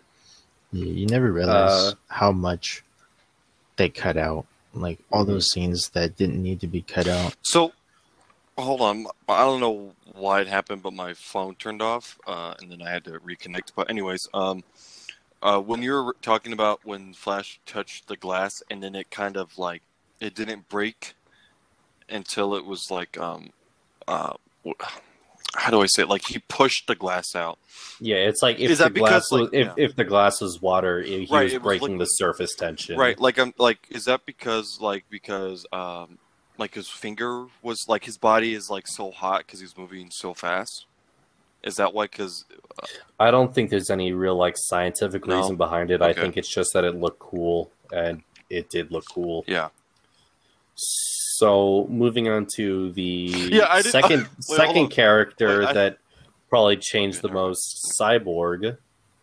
Uh, Cervantes, you seem real hyped to talk about this, so you want to take it away? Um. I wouldn't say. Um, okay. Um, uh, we can't get into spoilers. No, oh, wait, yes, we, we can. This okay. is all spoilers. Oh, oh, cool. Um, hmm. Let's see. Uh, I really liked when. Um, oh, what's his name? Doctor, Doctor Stone. Uh. You know, he's ex- he's explaining everything to him when um, Cyborg goes into like his inner conscience. I think that's what it is, and he and he tells him that he's like a quantum computer, and then he tells him that he can like control like one hundred nukes or whatever. I guess that's like a uh, a metaphor. Like that's how much power he has because he can connect because everything now is electronic, and he can connect to anything. Mm-hmm. And I thought that was pretty cool. Um, and then he has. And then he goes into like this. Um, um, what is what? What was it? The Lincoln Memorial? I think it's just. Yeah, I, I think it, I, it's, it's just a. It's, it's just a, a virtual yeah, bank. It's a virtual. Yeah, it's a virtual bank, and he goes inside of it, and it's just like this. All these networks, and it's and it's his mind, and then he's able to, you know, uh, find one, and then it, it's like he creates money. And then, no, no, no. That happens. That happens. Bef- uh, that happens after he saw video, uh, yeah, he like gave... C C T V of some lady that like got evicted from her apartment or whatever. And then she mm-hmm. created money, and then uh, she was trying to get money from the bank, and she only had like twelve dollars or whatever. And then and she, she gave her a million. one hundred No, a hundred thousand. A hundred thousand. Oh, a hundred thousand. Oh, yeah. So yeah, and I thought that was the, the A T M was like, "Oh, you've won the Gotham City hundred thousand dollar reward. Yeah, here's a hundred thousand dollars." That's not a scam at all. Yeah, this is this isn't gonna make the I R S uh, show up at my doorstep. Yeah, but when I click ads like that on my computer, I get a virus. You got to claim to be whack. Yeah, I don't. I don't get it. Um, what about Steppenwolf though? Oh yeah, those God, spikes! Oh, oh my God, the armor! Like yeah, the, the armor, the, I, yeah, okay. the, the iridescent I, color of it—that was amazing. And then the, I, okay, the way it, so, like, it moves too, so it kind of mm-hmm. looks like the armor is like sentient. So like when the That's the Amazonians what I was gonna are, talk. Oh, okay. So I I really enjoyed that. His so like most armor that you see when it gets like shot or whatever. It just like kind of stops it, but his armor like catches it, mm-hmm. and then with the arrows, he just like snaps them all off. Yeah, yeah. And it's, it's like, like yeah, his his armor his cool. armor responds to his body's mm-hmm. uh, reactions. So if he wants like something to get off of him, and he does it, and his armor will his his armor will respond. As we see later on, then he'll like he'll shoot spine he'll shoot like the he'll shoot spines out of his uh, armor. At, like very end, mm-hmm. and I was like, okay, that's kind of cool. Yeah. But yeah, that like the, the the extended Amazonian scene, that was really cool. We really saw a lot of uh, yeah when he got um, circled, and it really mm-hmm. did nothing to him. Yeah, I mean, that was. I... Yeah, I was really digging this. Oh my God! Wait, wait. Army. One of my favorite parts is that they expanded the. When Darkseid, uh, like thousands of years ago, Zeus, uh, the Amazonians, uh, Ares, young, like, yeah, we see Ares, like, really young, mm-hmm. yeah, Atlanteans, everyone's come to the, yeah, man, and then to fight Darkseid. And then Darkseid has his staff, and then he slams uh, uh, he slams the staff down, and then that's the anti-life equation. He found it on Earth. Mm-hmm. And you just see him. I mean, he gets absolutely destroyed. Let me. I mean, he kills. Green, oh, yeah. he, he kills. I, I don't know the Green Lantern guys. Um, it's just a Green Lantern. Yeah, a, a Green Lantern. Um, yeah, kind of. You know, cuts his hand off, and you know, is like, okay, whatever. Dude, Zeus comes in, and then um, Artemis, and then uh, Ares. Oh my God, Ares! Like that was so cool. And Ares like dropped his axe on his on his shoulder. Oh uh, like, yeah. I was like, yo, I'm like. And then he's like, oh, and then he gets carried away. I'm like, oh, come on. Obviously, this was filmed before Infinity War, but when that happened, was I was like, so cool. ah, when when when Ares hit him in the mm-hmm. shoulder, I was like, bro, you should have gone for the head. Yes. that's that's Axe Hero one oh one yeah. right there. Go for I'm the like, head. Bro, you were so close, but hey, you gotta oh have a villain. Uh, it was so cool. But speaking of Darkseid, let's just skip right to the end here. Yep. Nightmare. Ooh. Yeah. Is that the guy with the white hair? No, no, no. Night Nightmare being the future. Oh, got you. Nightmare yeah. future. That's kind of yeah. Or you can call it the Injustice future. That kind of mm. also seems like yep. a little some inspiration. So Aquaman uh, dies. Yeah, uh, so Aquaman dies, Wonder Woman dies, um, Cyborg gets a giant minigun mm-hmm. mounted on his shoulder, War very, machine. very War Machine, yeah, yeah. yeah. Uh, Flash Death, gets a new suit. Yeah. Yep, Deathstroke pulls a Hawkeye and shaves the side of his head. Looks kind of weird, not going to lie. Nice. And then we see the Joker. Mm-hmm. What are you guys' thoughts? I'm uh, still not a fan. Uh, Casey? I, yeah, I gotta go with Anthony on this one. I was expecting more from that scene. I was really hyped to see the whole and still stuff, the laugh. But I yeah, really Joker's laugh. I was laugh. not a fan of no, the laugh. Not a fan. It's it is so, it weird. So of the three live action Jokers, being Heath Ledger, Joaquin Phoenix, and Jared Leto, Heath um, Ledger. Heath Ledger is still For the sure. best, and we're we're not here to debate that. No. Um, look, I have I have been very, very open about the fact that I do not in any way at all like the Joaquin Phoenix Joker. Mm-hmm. Um, so I am very much biased in saying that I do.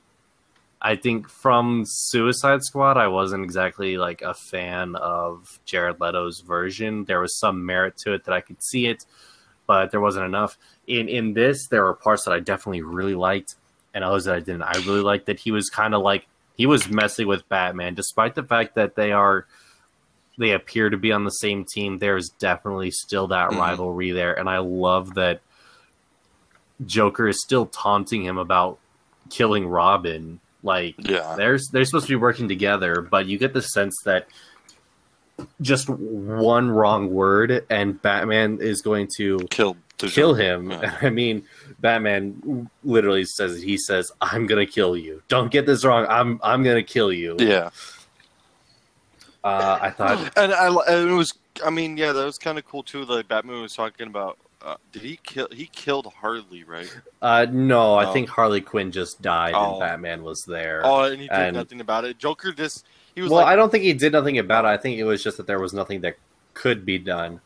And it looked I, like, it, yeah, it did affect Joker, like when Batman did say it, but it oh, looked like he really didn't, like he he came he came he came to peace with it. Like he's like, you're really not gonna uh, like affect me with this. Yeah, I think they definitely there's they definitely acknowledge Birds of Prey and that Harley Quinn and Joker had a falling out because mm-hmm. Harley Quinn is like on her her dying words are like, "Yo, kill the Joker," right? And Batman's like. Yeah, okay. I'll do that. I will. I, I would. It would be my genuine pleasure. I'll do it no tomorrow. Uh, but I, I think the laugh is whatever. I think it's really hard to top Heath Ledger's laugh, and I, I don't you, think there's any yeah, point. No, no. Uh, one thing that I just definitely did not like is that Joker's like kind of talking about the back and forth between Batman and what they have, and Batman's like, I'm going to kill you, and then he's like, if you do that, who's going to be there to give you a reach around? And I'm like, whoa, I'm like, what? Yeah. Uh, oh, huh? let's, uh, yeah. Mm, let's, let's, mm. let's, that's, that's a certain type of edgy that just yeah. doesn't work. Yeah. You got to be Heath Ledger to make an edgy joke like that. You can't, I no, I don't, he, not even Heath Ledger could pull that it, off. It just doesn't uh, work. Just does not work. I don't know. He, uh, I don't. I think the Heath Ledger's Joker was uh, pretty edgy.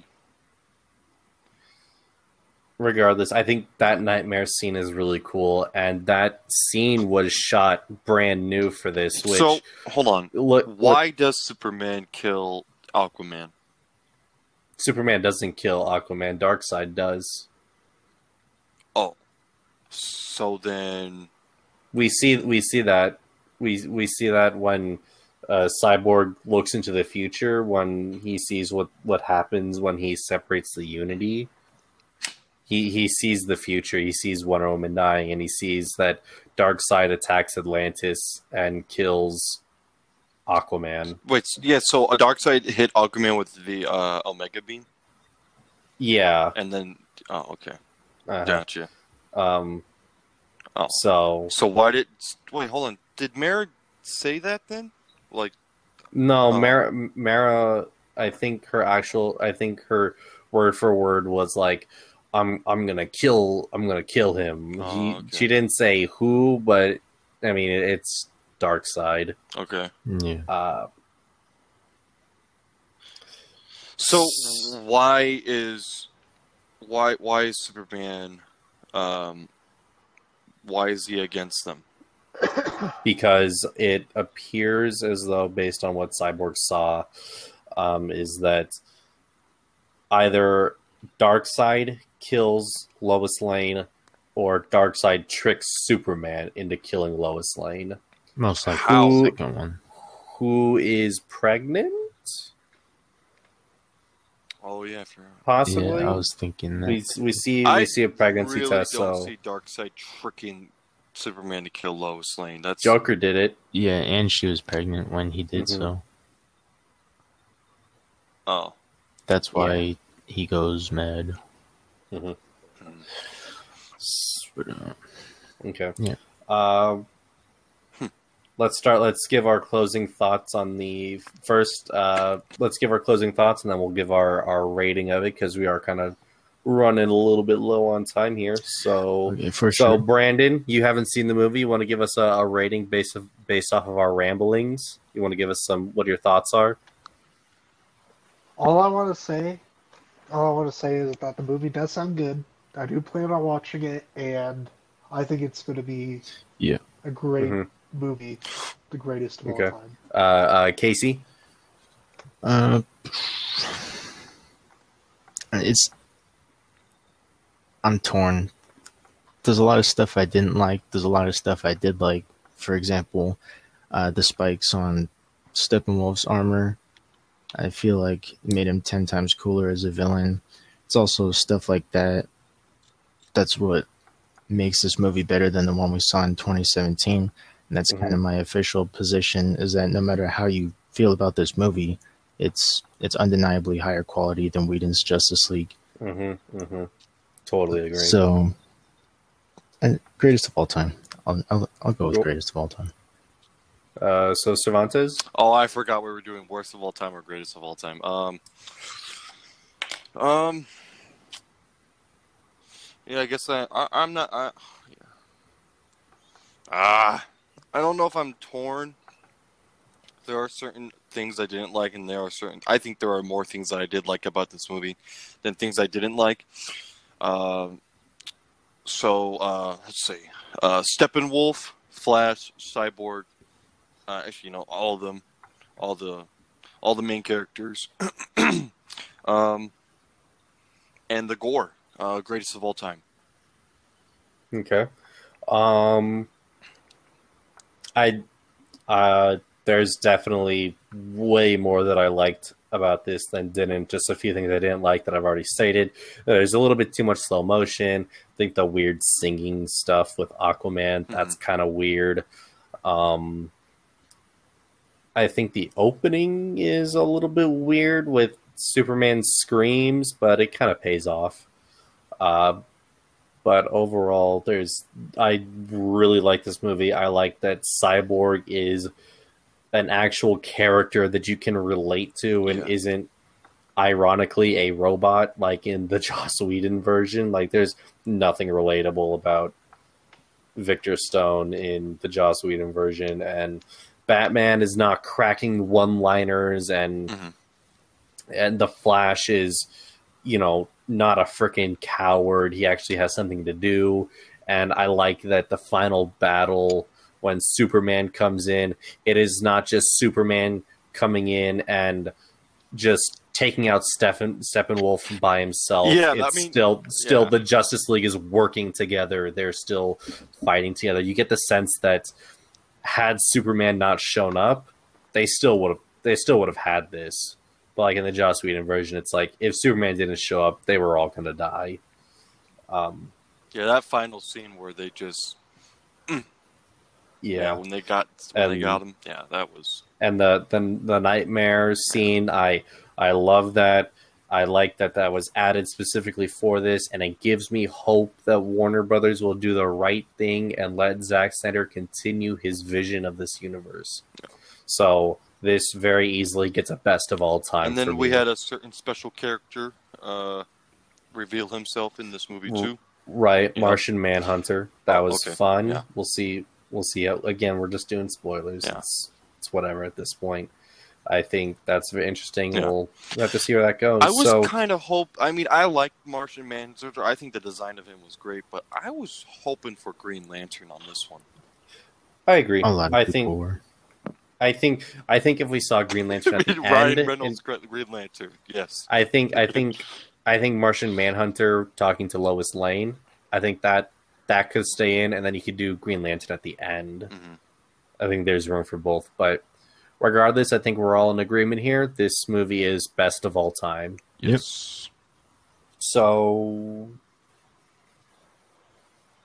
I do want to mention really quick for those viewers, we should have probably said this at the beginning uh, during our introduction. We don't really want to do a rating system like a six out of ten or a four out of five, or even just say it was good or bad. Um, We think things deserve more than just a thumbs up, uh, but we don't want to be judgmental and say, oh, it gets a seven out of ten. What's a seven out of ten? It's different for everybody. Um, so we're saying either best of all time or worst of all time. So it kind of just says, yes, it's really, really good, or no, none of us liked it. Um, and that can also vary between us depending on our own uh, opinions. Um, but we didn't want to be too totally judgmental when it um, comes to things. So that's. Which, oh, well, way, we I think we'll we'll just do that at the very end of the series. Mm-hmm. At the series, at the end of the series, we'll do it at the end. Uh, okay. So this is going to bring a close to episode one of Pop Culture Roundup. I would like to add that things aren't going to end as abruptly in the future. We would like to do a Q and A sort of thing at the very end. So if you have any questions or comments you want to um, leave us, either uh, head on over to our uh, YouTube channel, unless you're already there watching this, leave a comment down below, or you can email us at our uh, podcast email, which is, uh, Brandon, was it? Our podcast email is popculturerounduppodcast at gmail dot com. An easier way to do it is if you go to our website, uh, which you can find on our Instagram, our Twitter, and on our YouTube, um, you'll be able to uh, basically send in a voice clip of any questions yep. you ask. So we can use those voice clips. We can also use written Also, questions. Feel free to so both of those ways post work. A tweet on Twitter, tag us with your question. Comment on Instagram. Yep, that too, comment. Any forms of communications are totally welcome and et cetera, et cetera. Available. We want to hear from you guys. And if there's any news stories that uh, we didn't cover, we apologize. Post them down in the comments wherever you want to find us, and maybe we'll get to it next week, or we'll give you our thoughts on it. Yep. Uh, just as a reply. Doesn't even just doesn't even have to be limited to questions. You can send in your theories or mm-hmm. just any thoughts you have.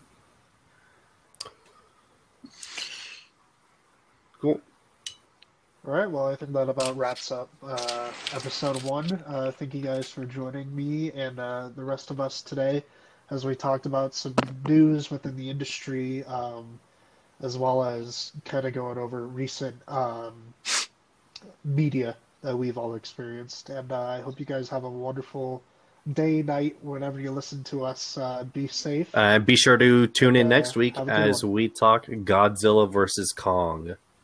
We're going to be talking yep. a lot about that. Yeah, we are. Yeah. Oh, yeah. Let's go. All right. All Peace right. out. All right. See ya. All right. See ya.